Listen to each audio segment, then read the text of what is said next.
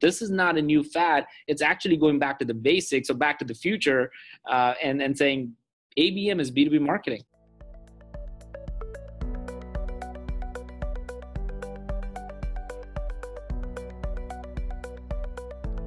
Buyer behavior isn't the same, and the old sales funnel is no longer relevant.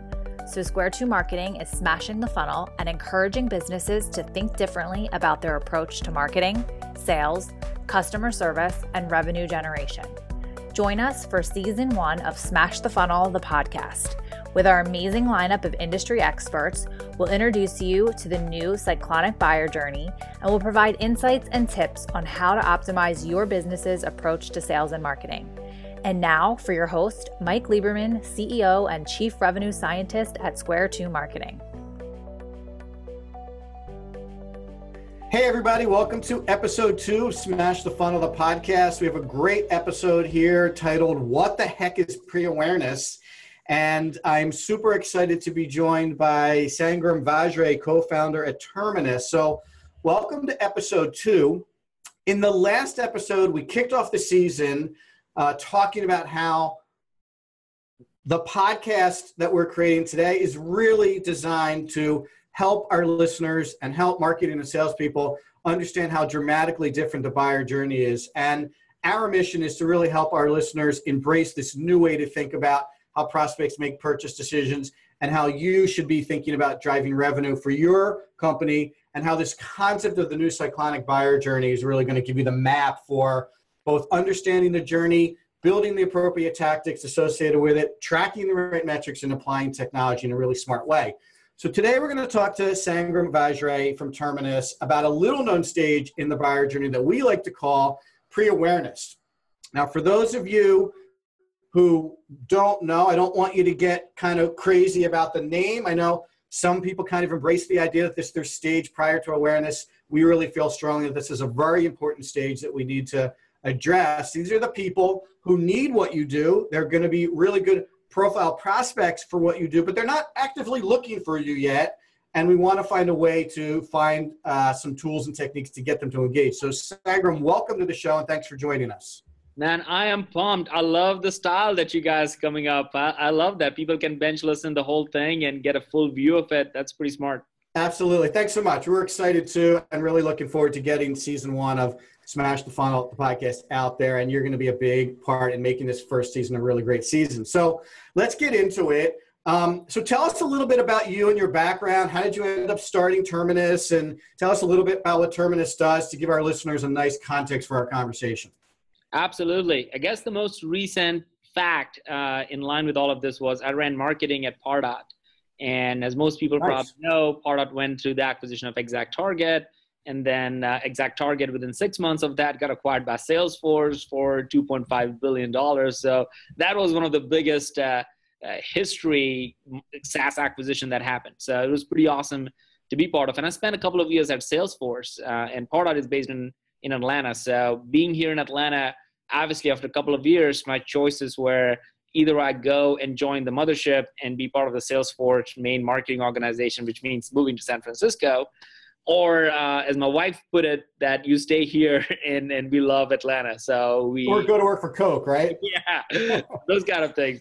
Yeah. So uh, so it was pretty pretty you know pretty clear to me. And at that time, we had our, our daughter born, so I have two kids, uh, Krish and Kiara. Kiara was born literally a month before I start you know joined Terminus as a co-founder, and and really it was the problem that I faced throughout my marketing career, Mike. Uh, I mean, it, it was really pretty crazy that no matter what happened, and I, hope you and the audience um, can probably appreciate that is no matter how amazing job uh, that I did as a marketer in any organization I was, I always felt this that every time the sales numbers are going up, marketing gets more budget and headcount.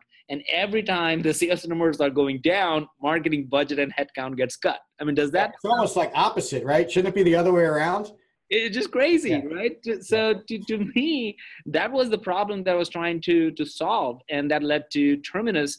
Um, so for those of you who don't know terminus we are an account-based marketing platform which now is a buzzword but two and a half years ago that's how we started three years ago that's what we started off with uh, and, and all we do at terminus today is really build a platform where it's the easiest way to do targeted account-based advertising and look at the analytics behind every single account that you're targeting with your salesperson. So you know exactly how much money you're spending and what is in, what kind of engagement are you getting from the accounts that your salespeople are working on.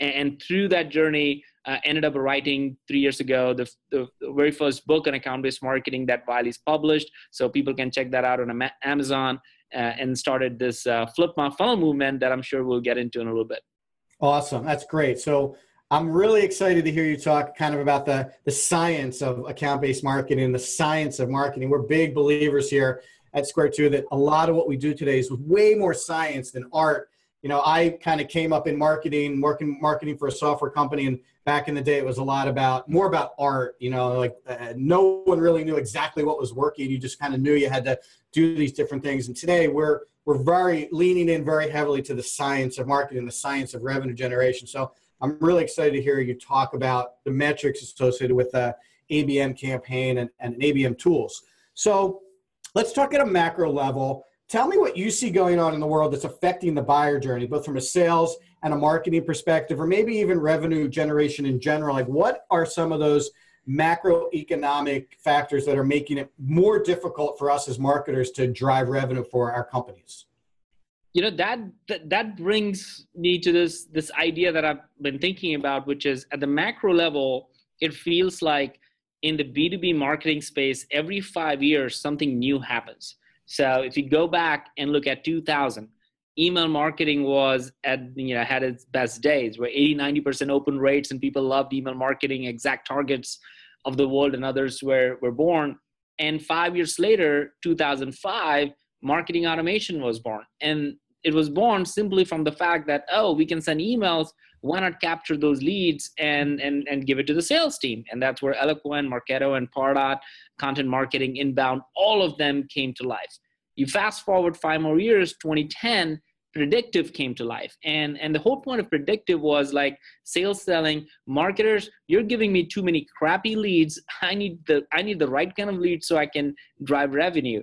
And marketing has got so good at content marketing through marketing automation by sending emails and e- ebooks and webinars that lead generation has never been a problem lately for for marketers especially crappy lead generation has never been a problem for marketers. Right. so it led to sales saying this is too much and predictive said you know what? We're going to help solve this problem. We're going to tell which leads we predict are going to be a good uh, lead for your sales team. And then you fast forward five more years mike. Uh, account-based marketing come, came about and say that wait a minute. From last decade and a half we've been trying to solve the same problem but all we have done is created more tools and less strategy so i guess the biggest macro level conversation if, if people want to kind of take a step back and think about it is that email marketing marketing automation predictive and all the technologies are all tools and tactics that people have been doing ABM, the reason it's hot, and if people are still thinking, well, that's just a, a buzzword, well, ABM is a strategy. And, and I would submit that ABM is B2B marketing. So that's the big difference at the macro level that I feel people need to get a grip on is this is not a new fad. It's actually going back to the basics or back to the future uh, and, and saying ABM is B2B marketing. Yeah, I think that's a really good point. And I love your emphasis on strategy. I mean, we see way too many clients who bring us in to have us help them and we're assessing what they've been doing and it's really all about the tactics and nothing about the strategy. They haven't really thought through how they want to engage with their prospects. They haven't really thought through what they want to say to them or how they're going to kind of bring the, them along in that in the buyer journey. They just know that they want to throw this new tool at it or throw this new tactic at it and I think they really need to take a step back and, and think a little more strategically about how they're going to engage with those prospects. And I know when you're talking about account-based marketing, that engagement conversation is super important because these people don't know you yet, right? So what you say to them at that early stage is going to be really important.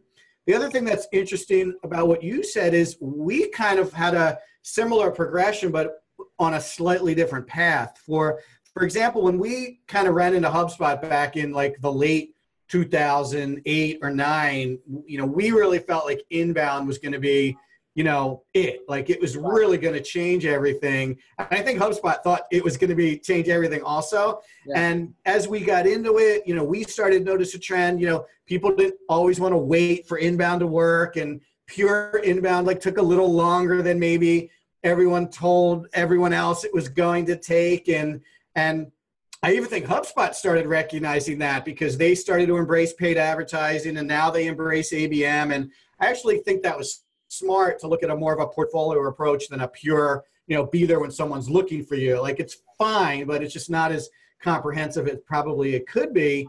Um, and that you know even inbound itself has kind of lost a little bit of its luster and and now it's kind of this more you know strategic and kind of all encompassing approach to you know how do you get people interested in what you're trying to talk about so i think that that uh, progression that evolution is really interesting um, uh, you know, so, to that point, uh, Mike, I think there even inbound is calling it now growth. Uh, yes, yes, yes. Right. And what's interesting is inbound uh, is an investor in Terminus. Uh, which makes it super interesting. So obviously we have integration with HubSpot, uh, but but HubSpot is a investor in Terminus, and and we we had numerous conversations as organizations like they look at inbound HubSpot and Inbound, as obviously they led the category and they did all that stuff.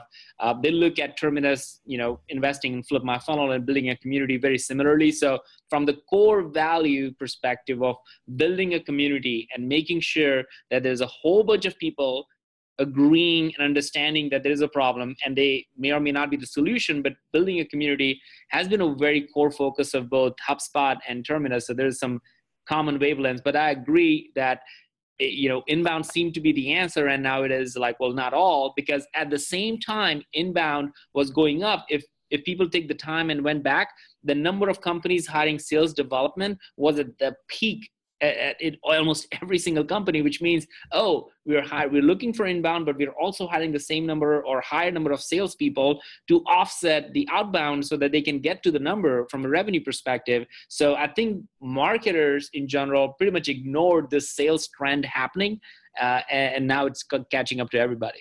Yeah, I agree completely. And and I also love what I love most about account-based marketing is it it almost strategically forces sales and marketing alignment. Oh, okay. Whereas a lot of those kind of pure inbound tactics, marketing could still do without sales involvement. They could still generate the lead and throw it over the fence and have sales try to pick it up. And we know that's not the best or optimal way to handle it. So one of the th- and when we talk to clients, I, I just love how marketing and sales have to work together around ABM. So that's kind of what that's one of the things that we are most excited about ABM is the uh, opportunity to align those things let's move on a little bit and talk about this pre-awareness stage, right? Like, who am I to come up with this crazy new stage that no one's ever talked about? But the fact of the matter is, companies are good at identifying targets that they want to do business with. They've been doing it for years and years and years. I used to work for Dun & Bradstreet and Xerox, you two of the most aggressively sales oriented companies on the planet and they did strategic account planning to, to go after specific businesses and you know, they did it with brute force and with sales resources. And now we're talking about kind of marrying some of the marketing execution with some similar sales execution. But this isn't really that much different than what sales has been doing for years and years and years. We're just now applying some marketing, aligning marketing, and giving them some methodology and some tools associated with it. But the fact of the matter is, there are people that should be doing business with you. You can identify who those people are and you can create some really compelling stories and outreach and content that sales can take out to them and, and marketing can kind of support too so tell us a little bit about your perspective on this pre-awareness stage and going after people that aren't actively involved in any kind of buyer journey yet so let, let just open up with one question there and then i would love to dive into this one. You know if if you're a marketer listening to the podcast and mike i'm going to put you on the spot uh, on this one to just like what is the title of your sales rep? Well my sales rep's title is sales guide. Right. i want them to guide our prospects through the decision making process and through their buyer journey right? Just like and that's what i tell my reps like look if you were taking someone on a on a hike up to the top of mount everest like that is a treacherous journey and you have to be the expert to make sure they don't step on this hole or fall in this crevice or eat their food too quickly or not bring up enough oxygen and And I think the buyer journey is very complicated and there's lots of places to make mistakes. So I want our salespeople to think about the experience they're creating as a guided one. So that's how we look at it. I love that. And and I think you are way ahead of the curve because in most organizations that I know that I talk to on a daily basis, the title of the salesperson is typically an account executive. If you're not an SDR, is a sales development rep, if you are closing deals and, and being a guide in a sales process, you're typically an account executive, which is a kind of ding, ding, ding salespeople have been working on accounts to your point from the beginning of time like you know in b2b that's in their title. It says account executive. So marketing giving them leads for the last decade and a half hasn't really helped and that's where the divide is. So when we talk about sales and marketing alignment i love when you said that hey it actually forces sales and marketing to work together. Well that's because sales always understood that they close accounts not leads uh, leads are part of the accounts, not not by itself. So that's that's one, and I, I, think that would hopefully drive the home that marketing needs to get up to speed, not sales. Uh, and I'm a marketer, so nothing. It's like something that I'm responsible for myself. And two, I feel the pre-awareness is very interesting. Uh, I, I, like to think about that as almost warming up the accounts stage. Uh, when you know the list of accounts, as, as you said, most companies should know uh, the right, right list of accounts to go after marketing and sales have to work together to warm up those accounts. And what I mean by that is if you are a salesperson who's calling into an account cold where they have never heard from you because either they have never heard about your brand, your brand is too small, or it's a niche, whatever it might be, the stacks are you know against you. So if if if, if the odds are stacked against you, then how do you make sure that you're conversation with that person or that company starts in a point where they want to hear from you. And I learned that at Salesforce. The best part was when a sales rep from a sales uh, force called, everybody would pick up the phone. The salespeople never had an issue of somebody not picking up the phone. So I think the because they knew that they knew that the brand yeah, right. drove demand. So so I feel like that's what I when when you say pre-targeting or pre-awareness, I'll think about is warming up and saying how do we warm up these accounts that our sales reps are going to go after so that they know and the people in that organization that need to make that decision or influence know about that account. We need to do a brand awareness exercise around that where they know who we are and what we do. We're not asking them to all download ebooks or they just want to know our brand. And that's where uh, a lot of terminus customers use you know the terminus platform is the awareness. And i feel it is such a key part of the whole program. Yeah that's excellent. So let's jump into that a little bit. Let's talk a little bit about some of the marketing tactics that you might execute to go after people in this pre-awareness stage. So you can you can talk about some of what Terminus is do, Terminus does to serve up some ads, but what other kinds of things can we kind of wrap around that to make sure that these people are warmed up to us when we do finally reach out to them? Yeah, I, I look at it as a perfect combination of high tech and high touch. Um, and that combination really creates the right kind of conversations, I believe, in most organizations. So by high tech meaning you could do digital advertising through a platform like terminus where you can just give us the accounts and the ad, the message and we'll get in front of all the decision makers proactively. Or you could run linkedin ads or facebook ads and, and just make sure that the right people are aware of your your stuff. Or you could do a whole bunch of email programs as long as you know and have opt-in permissions from those accounts. If those are all the things you're doing you're doing high tech and i think most organizations stop at that. Even using terminus they stop at that. And and i say this all the time if you use terminus you're not doing account-based marketing. If that's all you're doing you, that's part of the whole thing. It's not the thing yet. So beyond high tech i think the part that people are starting to leverage a lot more and we see a lot of our customers do that is high touch which means it doesn't necessarily mean that you need to send a hammock or you need to send a wine bottle and you need to send like expensive gifts to everybody like things like handwritten notes um, or things like you know making sure that you know that there is a, a, book that that company has been reading or talking about or whatever and you send them a book uh, with highlighted. I've got that several times where i would get a copy of a book with highlighted saying hey i highlighted this part because i think it's it's interesting for your organization. So a combination of this high tech and high touch when done right um, along with like you know and even in high tech you can think about uh, what we do a lot of is videos through Vidyard platform um, so so if you combine the best of high tech and high touch whatever you're comfortable with and your target audience will accept it creates an incredibly strong presence in the mind of your future customers. And, and I don't like to call them prospects, I just call them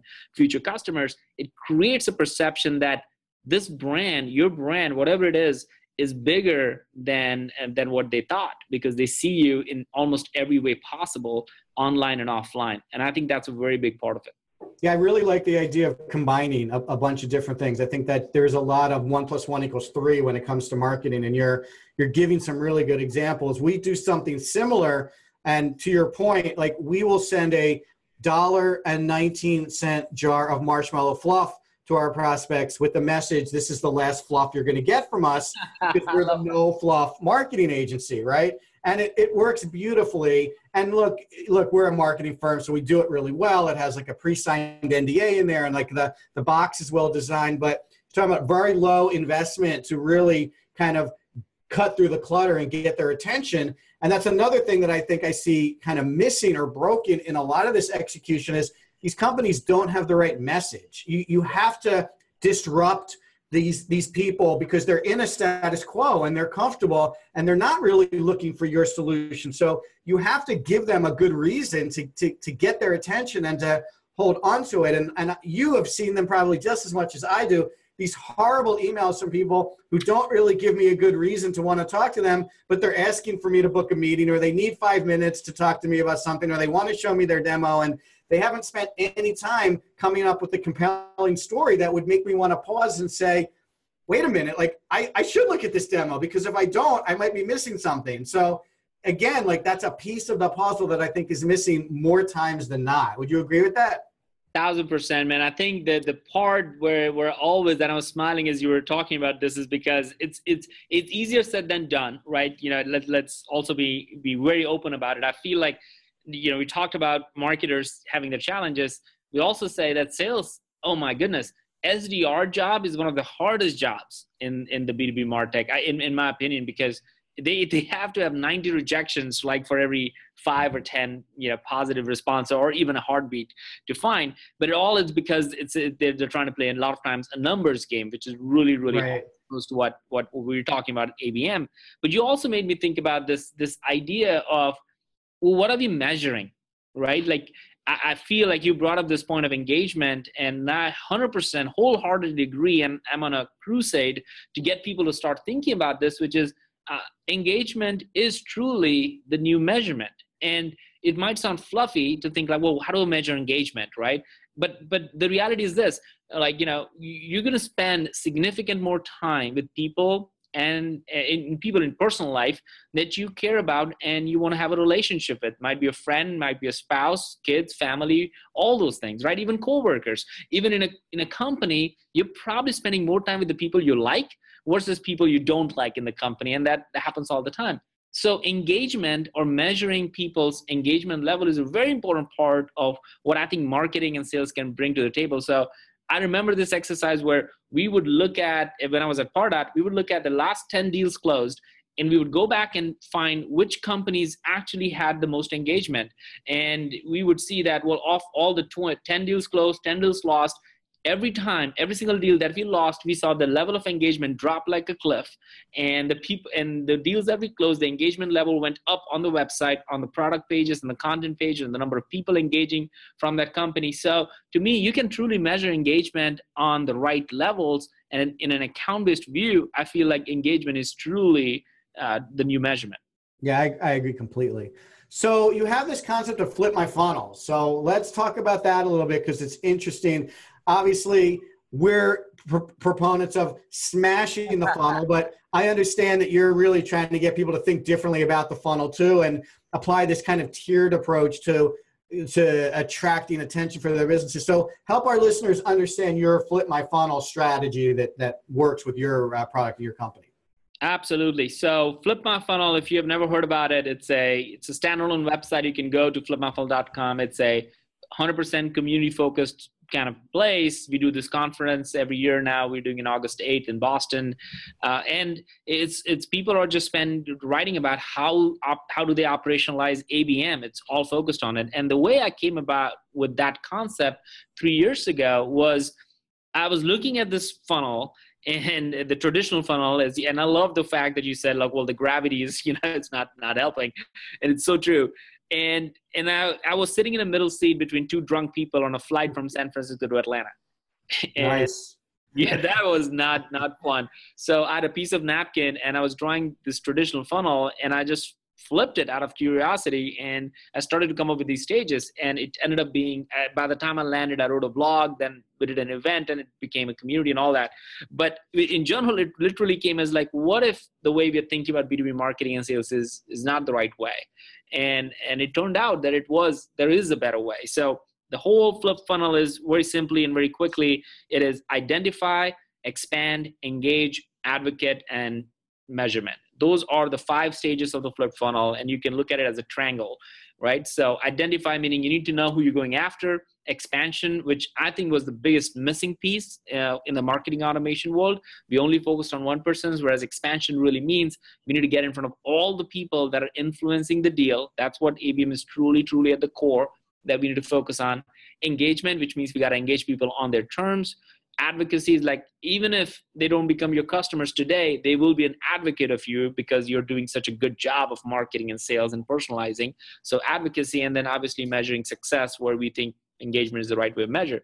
Now this is again a a, a vision and a way i and the community started to believe is a better way to think about doing b2b marketing. I'm not saying this is how term it we, we don't do every single thing. We partner up on the identify side with Everstring and Bombora, um, and then obviously expand and engage. We do that, but we also have partnership with Vidyard and others. So and then we have BrightFunnel to measure success. So we have all these different things. But the point that I always love to to make sure I'm very clear: Flip My Funnel is not a terminus strategy. I think Flip My Funnel is a way of thinking about marketing and sales so differently that will allow you to connect with your sales team as one team and drive revenue.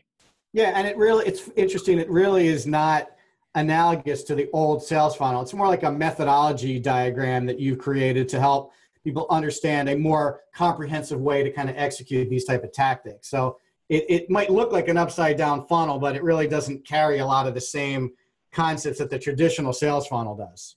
Absolutely. I think yeah. it really cool. allows you to think about it differently. It's like, what if you're not focused on everybody in the world and you're focused on only the people you need to reach out to? Wouldn't your messaging be better? Wouldn't your amount of time you'll be spending on crappy leads be less?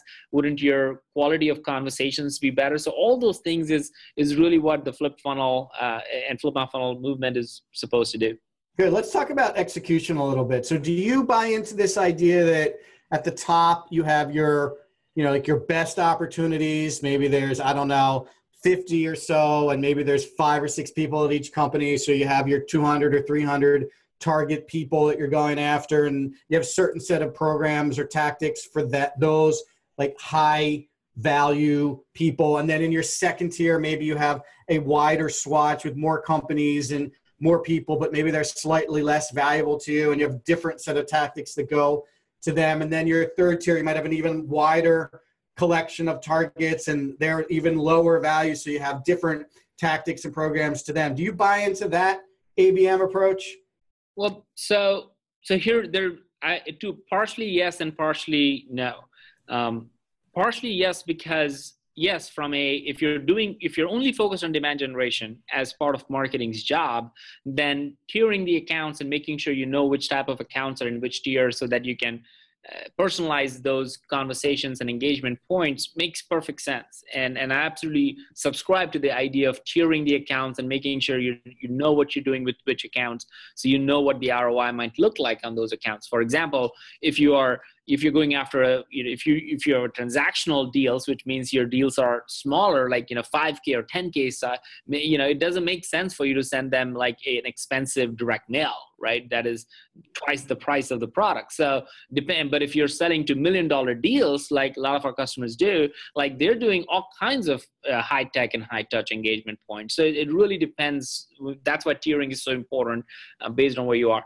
But the the, the where i do not or don't agree, rather want to challenge everybody to think about is that since ABM is a strategy, if you all believe that, since it's not just like marketing automation, marketer going to a corner and writing emails, it is actually a strategy and it fundamentally changes the way an organization not just marketing, an organization reports and functions at a high performing team from a growth mindset where, where sales and marketing are one team, the CFO, CEO all agree that we need to focus on these target accounts. It's so much visibility there. Then I feel like it really, marketing now has the opportunity to take that strategy and saying that, look, we can increase the velocity of the deals because just like tiered accounts we know which opportunities are sitting in the in the funnel. So we can now marketing can give air cover to the sales team to expand the reach within those accounts. We can as a marketing team truly work on upsell and cross sell. I like to call it upserving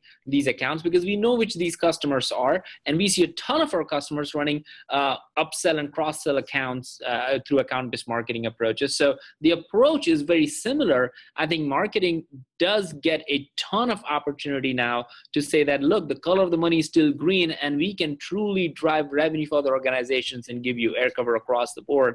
And that's where I disagree. Where where a lot of times I think people are still looking at ABM as a tiered demand gen approach. And, and I believe that marketing could be much bigger than that. And it's not in theory anymore, it actually is in practice. Yeah, I actually hate all the labels we've saddled ourselves with. You know, ABM, demand gen, inbound. I mean, does it really, does anyone really even know what any of those mean? And are any of those definitions even relevant? I mean, isn't it all about creating this amazing experience for our prospects so they feel safe with our companies and then we give them the education they need to make a good purchase decision. And it's all kind of in there somewhere. It doesn't need a, a fancy label all the time to, to categorize that we, we sometimes i don't think as marketers we can get out of our own way. I mean it's just making it super complicated for people to kind of understand what they need to do to get these people engaged. So that was a that was a really great uh, description. So we talked about strategy and we talked about tactics the other thing, the two other areas that I want to focus the podcast around is metrics and technology. And you talked a little bit about this engagement metric. So give us a little more talk on the engagement metric, how we would track that, and and if there's other metrics that you think are important in this in this pre-awareness stage. Let's, let's talk about that a little bit too. Sure. So, from an engagement perspective, I feel like it's such a different muscle in the body that I think marketers are going to require to flex it's so easy to go after all the vanity metrics that we all have subscribed to for years and there are blogs and benchmarking reports and thesis around it. And as a matter of fact now being a co-founder i've realized that the vc community has subscribed to it. So the vc when they evaluate any organization they look at the same metrics. So no wonder marketers are continuing to focus on the same things that the vc the cfo the ceo everybody because we just don't know a better alternative. So when we come and say, hey, engagement is the new measurement, it throws all these people, you know, kind of out of whack. It's like, wait a minute, it doesn't fit in our Excel spreadsheet model of growing and scaling a company. And, and I think it's going to require a really important muscle of your body that you probably have never used to say that, no, no, no, engaging in the right accounts, knowing the level of engagement by itself is going to give us almost a silver bullet if, if there was one in knowing the propensity of certain companies, certain accounts, certain people to buy from us versus not. In other words, you could prioritize marketing for the very first time, can help sales prioritize which accounts they truly need to focus on. So, in your case, on pre awareness, since that's the topic, let's say you have 50 accounts that your sales team is focused on trying to penetrate. And if marketing can come to them and say that, hey, Joe and Jill, you guys are focusing on these 50 accounts, but let me tell you, only 10 of these accounts have high level of engagement, which means 10 of these accounts or have two or three people coming from their website uh, to coming to our website spending time.